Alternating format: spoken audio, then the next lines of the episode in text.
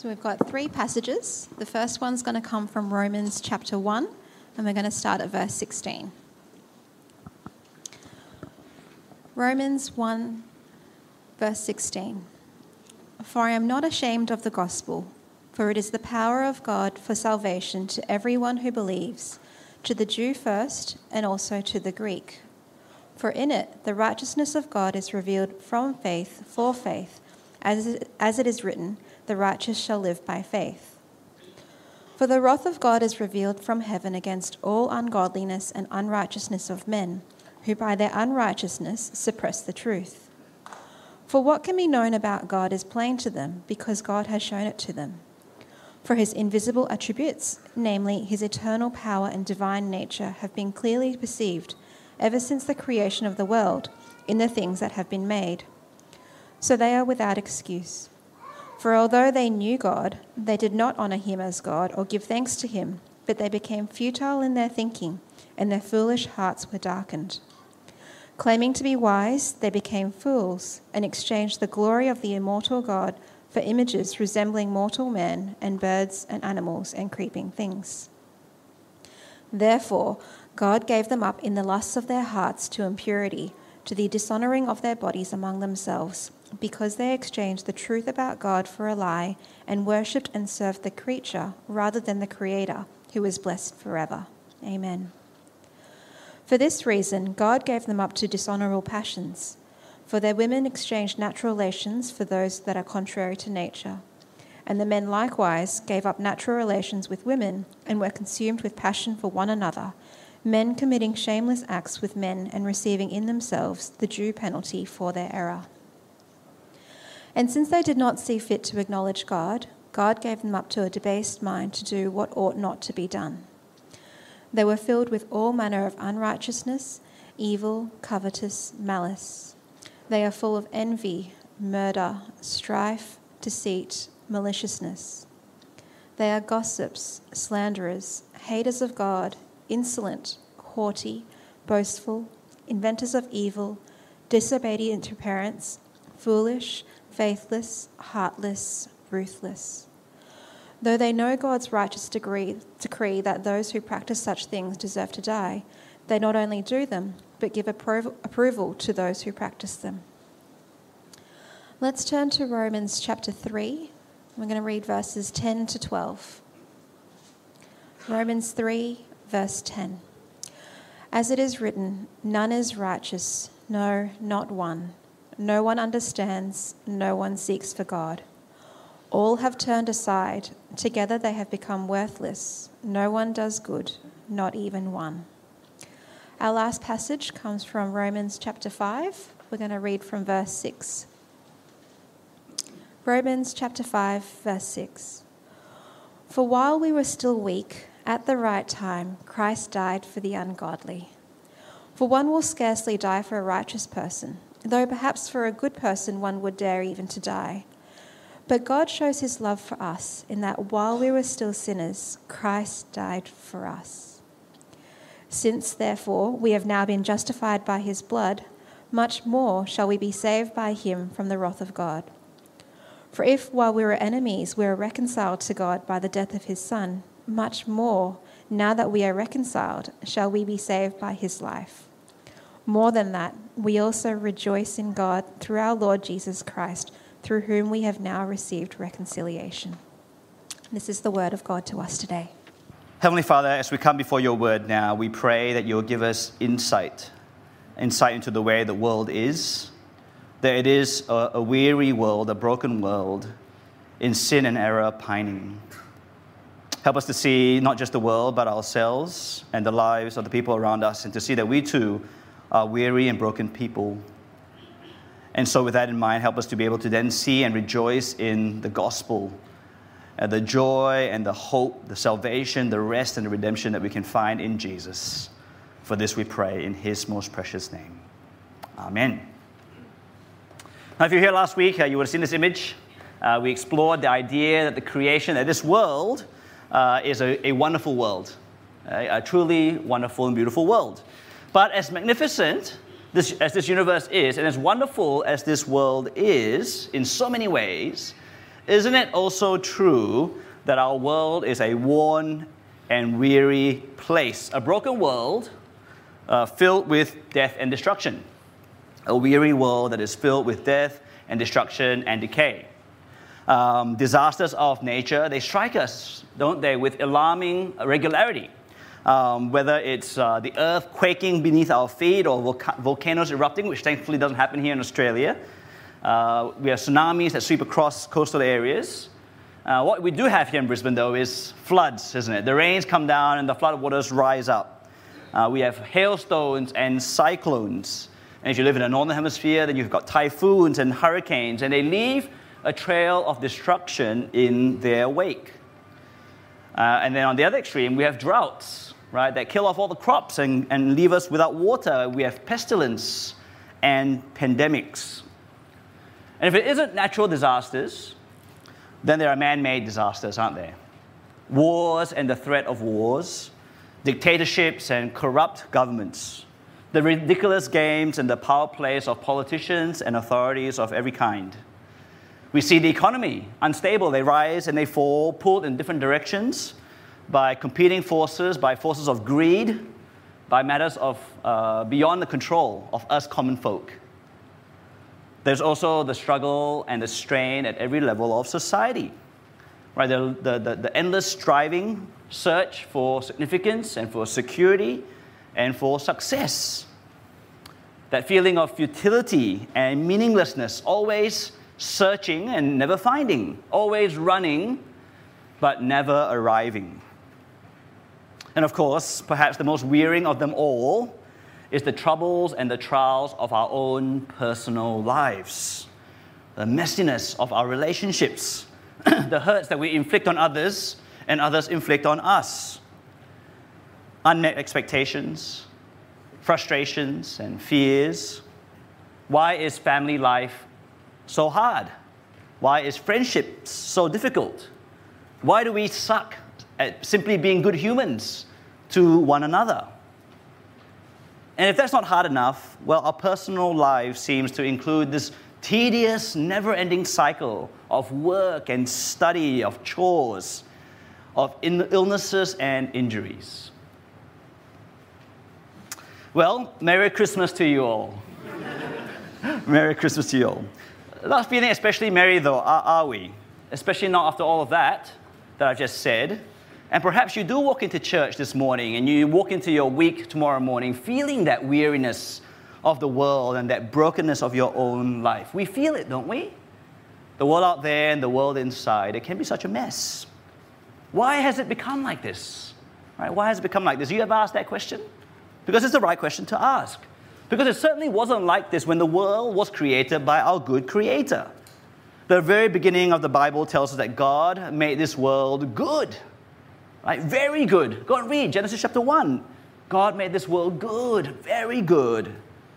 Now, even if you don't believe in God or if you don't believe in the Bible, that's your basic assumption too, isn't it? That's your basic assumption.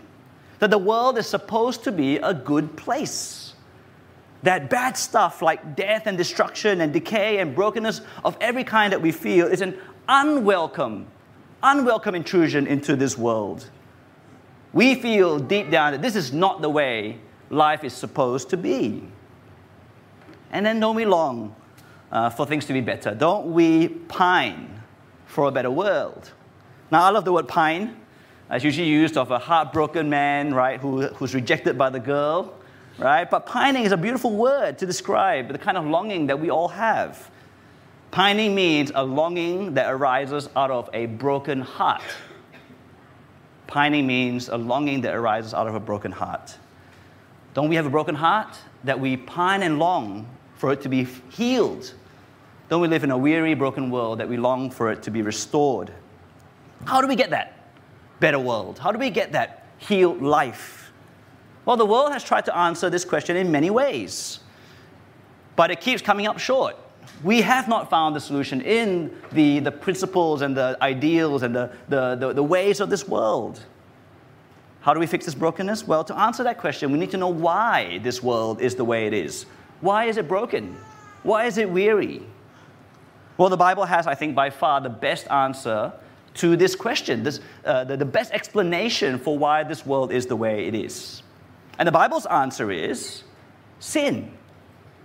Sin is the reason why this world is the way it is, and sin's consequences, the result of sin. This is why the world is the way it is. And if this is the case, that sin is the cause of this world's brokenness and of our brokenness, then the solution to this world's problem is to deal with sin and to deal with sin's consequences. And that's exactly what Christmas is all about. This is exactly why Jesus, the Son of God, the Creator, has come into creation. So let's look at what the Bible says about sin um, for the next sort of 10, 15 minutes. All right, this is the part where we do need to dig deep and allow God's word to expose something that is quite dark and bleak. Now, to understand sin, we need to recap a little bit about what we covered last week. Uh, last week, uh, in our first sermon of the series, we saw that the Creator came into creation 2,000 years ago, right, to show us that we do indeed live, live in a created world uh, created by a good Creator. Uh, uh, John 1 was what we looked at. Uh, John 1, verse 1 to 4. In the beginning was the Word, and the Word was with God, and the Word was God. He was in the beginning with God. All things were made through him and without him was not anything made that was made. In him was life, and the life was the light of men. So we human beings are created beings, but even more than that, we are created with a wonderful purpose uh, to bear the image and likeness of our Creator God. Uh, to, to live in God's good world and to look after God's good world in God's good ways. That's what we're created for. But crucial to, to living uh, life is to live with God as our God, right? It's crucial. It's not just about living, it's about living with God as our God, our Creator. Right? To, to remain connected with Him, to treat God as God, and to love Him and listen to Him. Right? Getting the vertical right is how we get the horizontal right. Right? Our vertical life with God, we get that right, and then the horizontal uh, it, it, it, works. When life on earth then becomes uh, a place of joy and, and peace, where, where life with each other, with the world, will be a life of peace and joy and fullness and rest. That's how we're created. Right? Vertical connections and everything on the horizontal works out. But obviously, we don't live in a world like that because sin has entered the world. Sin has entered the world. Now, we've got to make sure we understand sin properly, okay? And so let's look into our first of the Romans passages, Romans 3, and see what it says. As it is written, none is righteous, no, not one. No one understands, no one seeks for God, all have turned aside. Right? None is righteous, all are sinful. Why? Because no one understands, right? No one understands. No one truly wants to know God. There is no room for God in our thoughts. No one truly seeks for God. No one truly seeks for Him as the one who is of the greatest worth, as, our, as our, our, our greatest treasure, and the one that we pursue to love and to be devoted to. Instead, as we see from the very beginnings of Scripture, that from the very first human beings down through every generation, sinners hide away from God. Sinners run away from God. Everyone runs away from God in rejection or in rebellion or in denial. Uh, to fulfill their desire, our desire to live our own way, to, to be God of our own lives, to make the call. And so we see that sin is fundamentally relational between us and God. Sin is fundamentally relational, which is very different right, to what the world thinks, to what many people think. Most people think that sin is about morality, not relationship. It's about morality, doing right and doing wrong, but it's not. Now, I want you all to consider with me uh, for a moment, okay? Uh, think of a son and a daughter living at home, right? Think of a son and daughter living at home. Now, if you're a parent, that's pretty easy to imagine. But if you're not a parent, then you are a son and daughter, and you were living at home once. So think of it like that. The son in this home, well, when he walks past mom and dad, he simply ignores them, right? And then you maybe think, oh, maybe he's because he's got his earbuds with ANC on, so he can't hear you. But then you go and check, no, right? There's nothing in their ear. They're just ignoring you, right? How rude. How rude. And then this fella simply refuses to do any of the chores around the house. You tell him to put away the clothes or to wash the dishes, nada, right? In fact, you do it all for them, and you put it as a nice pile there, right, next to the laundry basket, and tell them to put it away, and they don't even bother doing that, right? How rude, how irresponsible and lazy your kid is. And then the daughter, well, one day or many days, she just grabs your credit card out of your wallet and then goes and buys whatever she wants, right? Some snacks, buy some presents for herself, a couple pair of shoes. What a little thief, right? Your daughter is. Okay, sounds pretty familiar, right? I'm sure we've all done that as children, and I'm sure we've got children who do something like this. Now, on one level, on one level, these are just behavioral issues, aren't they? Right? What you might call sins in the general sense. As we look at Romans 1 later on, you'll see that one of the long list of sins is disobedience to parents. Right? Who knew that would make it into a list in the Bible? right? It's a thing.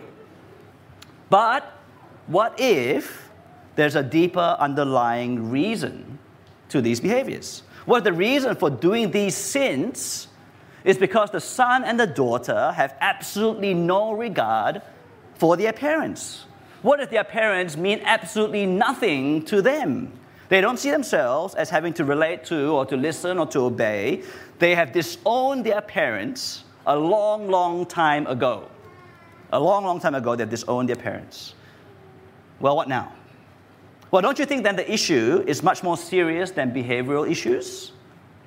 Of much greater concern and severity than the behavioral sins of the children is the relational sin of disowning their parents, of rejection, of a rebellion that isn't just a behavior, but right from their very core.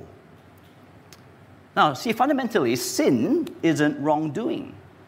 It is wrong being. It is deliberate and emphatic independence of God, a disowning of God in our lives. Now, other religions, right, they deal with sins, but the Bible alone deals with sin right? The problem of our relationship with God. Now, it is sin, understood rightly, that allows us to understand the consequences that follow. Firstly, we see that sin leads to sins. Right, have a look at Romans 3 again, right? As it is written, none is righteous, not even one. No one understands, no one seeks for God. All have turned aside. Together they have become worthless. No one does good, not even one. You see, the consequence of turning away from God is to become worthless, to become doers of evil and not doers of good. Now, to the modern ear, to our generation that's been raised on you know, positive uh, mental attitude and positive self image, these words of God, they sound repulsive, don't they? How dare God call me worthless? These words are misguided, they are threatening to our psychology. These words cause emotional damage, right?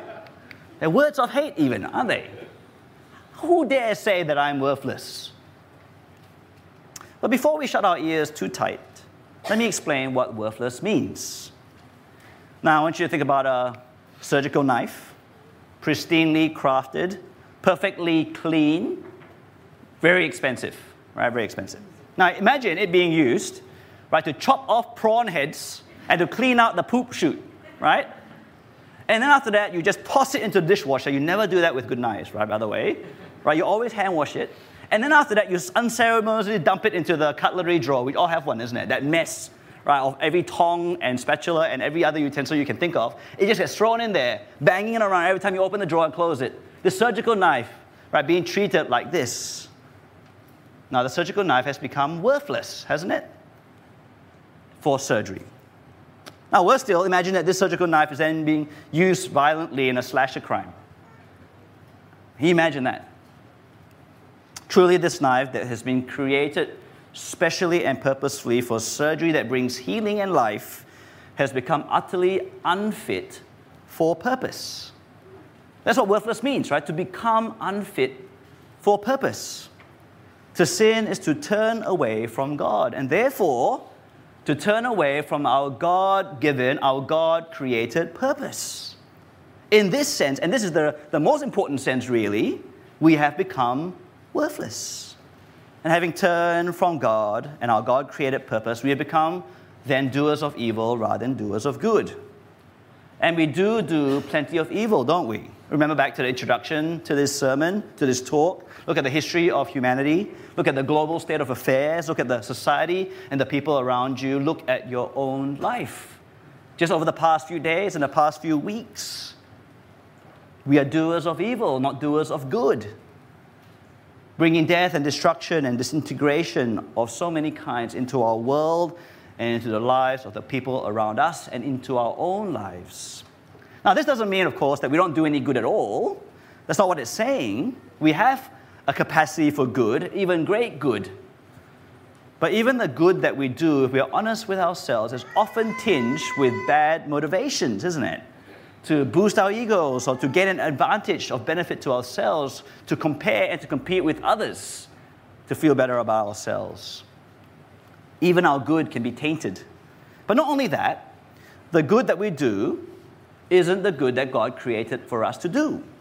See, true good, in God's definition, is only done when we are connected with our God, when we're connected with our good God out of relationship with God, any good that we do isn't the true good that we're created to do.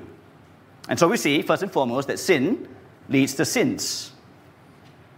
There's a powerful explanation for why the world is the way it is. But it's also a very personal explanation, isn't it? And perhaps that, that's quite confronting for you at the moment. It sits heavy to know how personal sin is.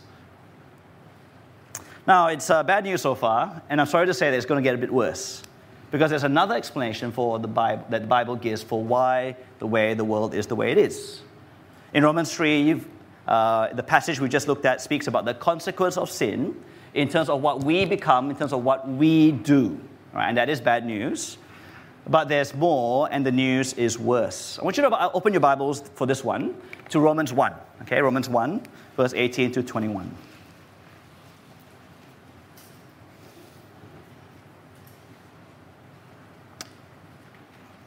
Romans 1. For the wrath of God is revealed from heaven against all ungodliness and right unrighteousness of men, who by their unrighteousness suppress the truth. For what can be known about God is plain to them, because God has shown it to them. For his invisible attributes, namely his eternal power and divine nature, have been clearly perceived ever since the creation of the world in the things that have been made. So they are without excuse. For although they knew God, they did not honor him as God or give thanks to him, but they became futile in their thinking, and their foolish hearts were darkened. Now, in this passage, we see that sin leads to judgment. Right? Sin leads to judgment. This is what God does in response to our sin. This is what God does in response to our sins. We see here in Romans 1 the same description of sin, don't we? Rejecting the God who is and clearly can be known through his creation. Right? Our Creator can clearly be known through his creation, but sinful humanity chooses to ignore it and suppress it. And they choose, and we choose not to give God the honor and the glory and the thanks that he deserves. And what is the consequence that we see here in chapter 1? Well, it's the confronting news that God's wrath, God's wrath is being poured out against all who treat him in this way. Now, it's easy to criticize God for being wrathful. When we hear about the wrath and the anger of God, a lot of people kind of arc up, right, and say, you know, what kind of God, right, is so prickly, so mean spirited, who rages unreasonably against his creation? Right? Why is he so petty?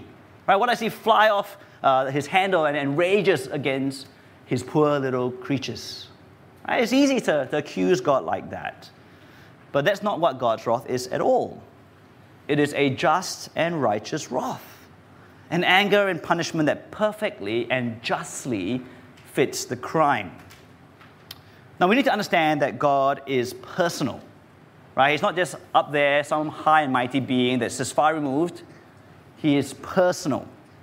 He is personal and personally connected to all that He has created, especially us, who He has created in His image. Now, God is called our Heavenly Father for a very good reason. right? Because it's personal. We are like his children. We are his children. There is a connection that is far deeper than we can ever imagine to be created by God, to belong to God as his children. And so, it is right that he should be personally impacted when we treat him the way that we do. Anger is the right response of parents to their very rebellious and disobedient children. Amen? yes, all the parents say amen really loudly, right? We, because we love and we care. I, I don't get too angry with other people's kids. Rarely do I get angry with them. But my own kids, if they disobey me and they're rebellious, they're rejecting my efforts to raise them well. Oh, anger is the right response for a loving parent. But not only does God take it personally, and rightfully so, God also dishes out the appropriate and just punishment. Have a look at three verses pretty quickly verses 24, 26, and 28, right? This is what it says. Therefore, God gave them up in the lust of their hearts to impurity. Verse 24. Verse 26. For this reason, God gave them up to dishonorable passions. Verse 28. And since they did not see fit to acknowledge God, God gave them up to a debased mind to do what ought not to be done. You see, God's punishment is the consequence of our sin. And what is this punishment? Well, it is to give us exactly what we want. It's just, isn't it? God gives us exactly what we want. In rejecting God and His ways, we desire things that we shouldn't. Uh, we are passionate for the things that actually do harm to us. We are filled with all manner of thoughts, some of which are twisted and really terrible, some of which, many of which bring harm to ourselves and to others, all of which shows little or no regard for God.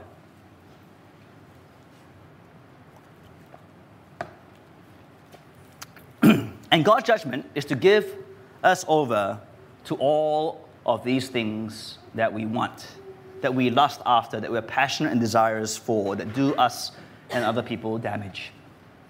You want it? You want it so much that you reject me as your creator? And God says, Fine, right? Fine, I'll give it to you. I'll give you what you want.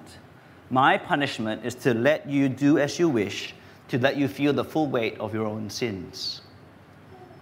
That's good parenting, by the way, sometimes rather than always rescuing and preventing your children from the choices that they make, right, is to let them make those mistakes and help, and help them see the consequences that they face because of it. Now, God does this on a cosmic scale. And it's fair, isn't it? It's fair. What accusation can we make against God for doing this? Now, the rest of the passage in Romans 1 spells out the consequence of God's judgment against sin. It's a life that is filled with sins filled with impurity and pain, filled with a godlessness that leads to a life that is truly yuck, right? That's devoid of all the good things of life. Now, why do we live in a weary world? That's an opening question that we had, isn't it? Why do we live in a weary world that is so full of brokenness and pain? And the answer that the Bible gives is sin, right? Capital S, capital I, capital N, sin, the relational problem that we have with God and because of sin's consequences uh, into the lives that we live. Sin has made us unfit for the purpose that God created for us to have. Sin has made us to become doers of evil rather than doers of good. Sin has resulted in God's wrath being poured out on us, receiving the just punishment of being given over uh, to all of the evil and, and unhealthy and unhelpful and damaging consequences of our actions. That's what sin has done. And so, this is the world that we live in a sinful, sin broken world, a weary world, a world crying out in pain, a world of people crying out, pining after relief and rest, restoration and renewal, redemption, a world crying out for a Savior. And it's to these cries that God responds in His love. He, cry, he calls out to us uh, he, he responds to our cries and sends his Savior. At Christmas, we sing, and we're going to sing this later on, right? Oh, holy night. The stars are brightly shining. It is the night of our dear Savior's birth. Long lay the world in sin and error pining, till he appears and the soul felt its worth. A thrill of hope, the weary world rejoices, for yonder breaks a new and glorious morn. Right, what would it take to save a world in sin and error? It would take a Savior who can deal with our sin and who can deal with all of sin's consequences. Now, let's read our final passage in Romans for this morning. Uh, last time, turn your Bibles to Romans 5. We're going to look at verses 6 to 11. And this is where the good news is. This is where hope is to be found in this weary, sin broken world. Romans 5, verse 6. For while we were still weak, at the right time Christ died for the ungodly.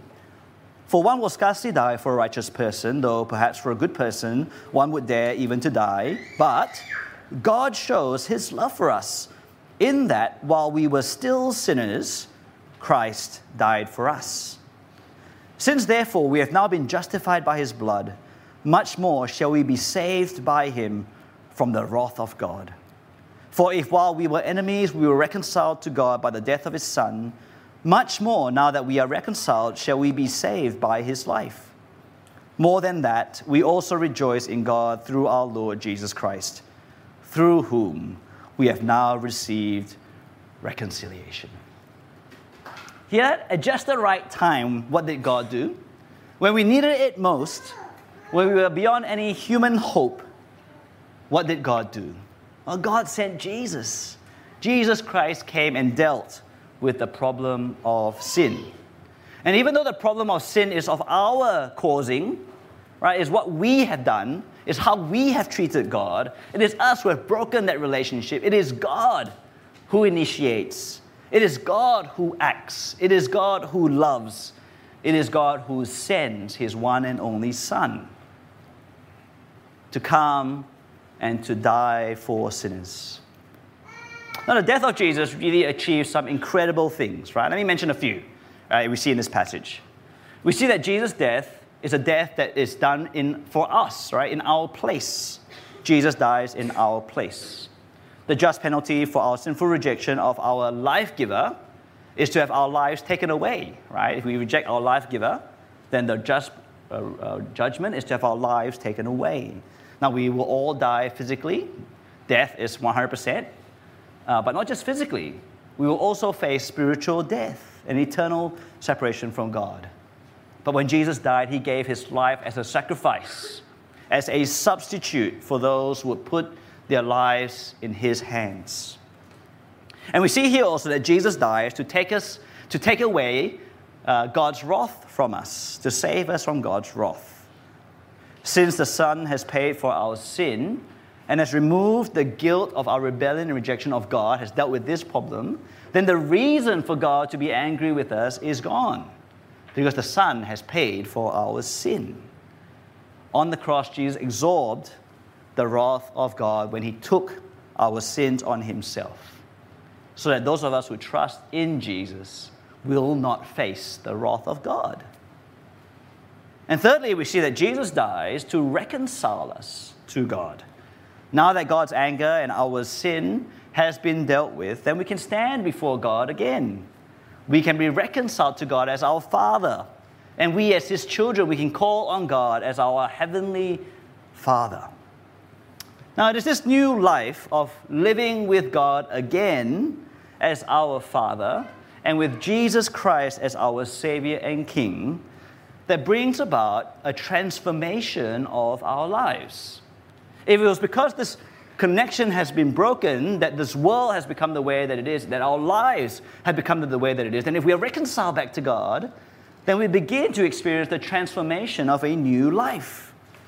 In Jesus, we start to find rest from our sin caused weariness.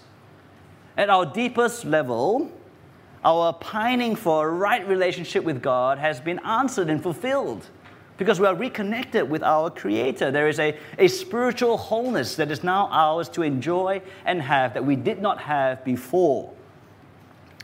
And flowing out from this new identity and this new status of being the children of God, we're led to a new way of thinking as well, that we think different thoughts about ourselves and the people around us, about the world, our actions, a new way of being, a new way of living, a way of living that is truly life as we come to understand the ways of God. And the more that we are restored to the kind of people that we were created to be, the more of God's goodness and blessing we can bring to the world around us. We can be a force of transformation to, the, to, the, to our families and to our, uh, the places that we live and that we work and that we play. Into a weary world, we can be people who bring rest and restoration, especially as we bring people back to God as we bring people the news of the gospel of Jesus Christ, as we lead people to know their King and Savior, their Creator Jesus. We can be experiencing rest now in increasing ways, and we can be those who bring rest to our weary world. But what of the bigger, broader societal, global, and cosmic problems? Well, the Bible does speak of that too, though we don't have time to get into that today. But just as the Bible promised that a Savior would come to deal with sin, and that has come to be fulfilled when Jesus came, so also the Bible promises that the Savior will return to restore this world in the future. Right? Truly, totally, and completely. And so too, this will be fulfilled when Jesus returns. On that day, truly, this weary world, this sin broken world, will be made into paradise. And for this, we can be sure because the Creator has come into creation, because the Savior has given His life for us and has secured salvation. And so I invite you all today, every one of us, right, to put our faith in Jesus. To put our faith in Jesus. Perhaps for the first time, or perhaps from the hundredth or the thousandth time, come to Jesus for salvation and rest. In Him, you will find rest now and forever. And so it is that we can experience that thrill of hope a hope that will never disappoint, and we can rejoice with a great joy. Let me pray in light of that, and then let us sing, O Holy Night. Let me pray. Our gracious God and Heavenly Father, we thank you for your word. your word that exposes our heart, exposes our lives, and exposes what this world is really like. That indeed this world is weary and broken because of sin, because of the way that we've treated you, the way that we've turned our backs on you, the way they've chosen to live lives our own way without thought of you, without regard of you, without honor of you, without thanks of you, without any desire to live your way truly.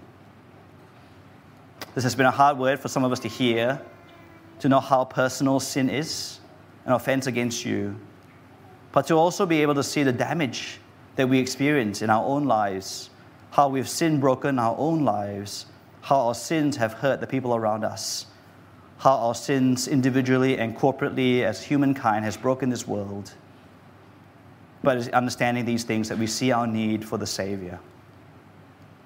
And in knowing the gospel of Jesus Christ, we come to see that indeed you have answered our cries, our longings, our pining for a world to be restored and, and to find rest again. And you've answered that cry by sending your Son into this world.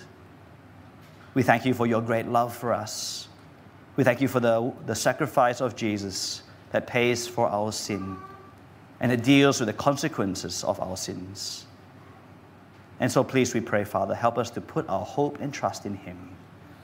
For in Him we will have an indescribable hope and a great joy that we can rejoice in for the rest of our lives and into eternity. For this we pray in Jesus' most beautiful name.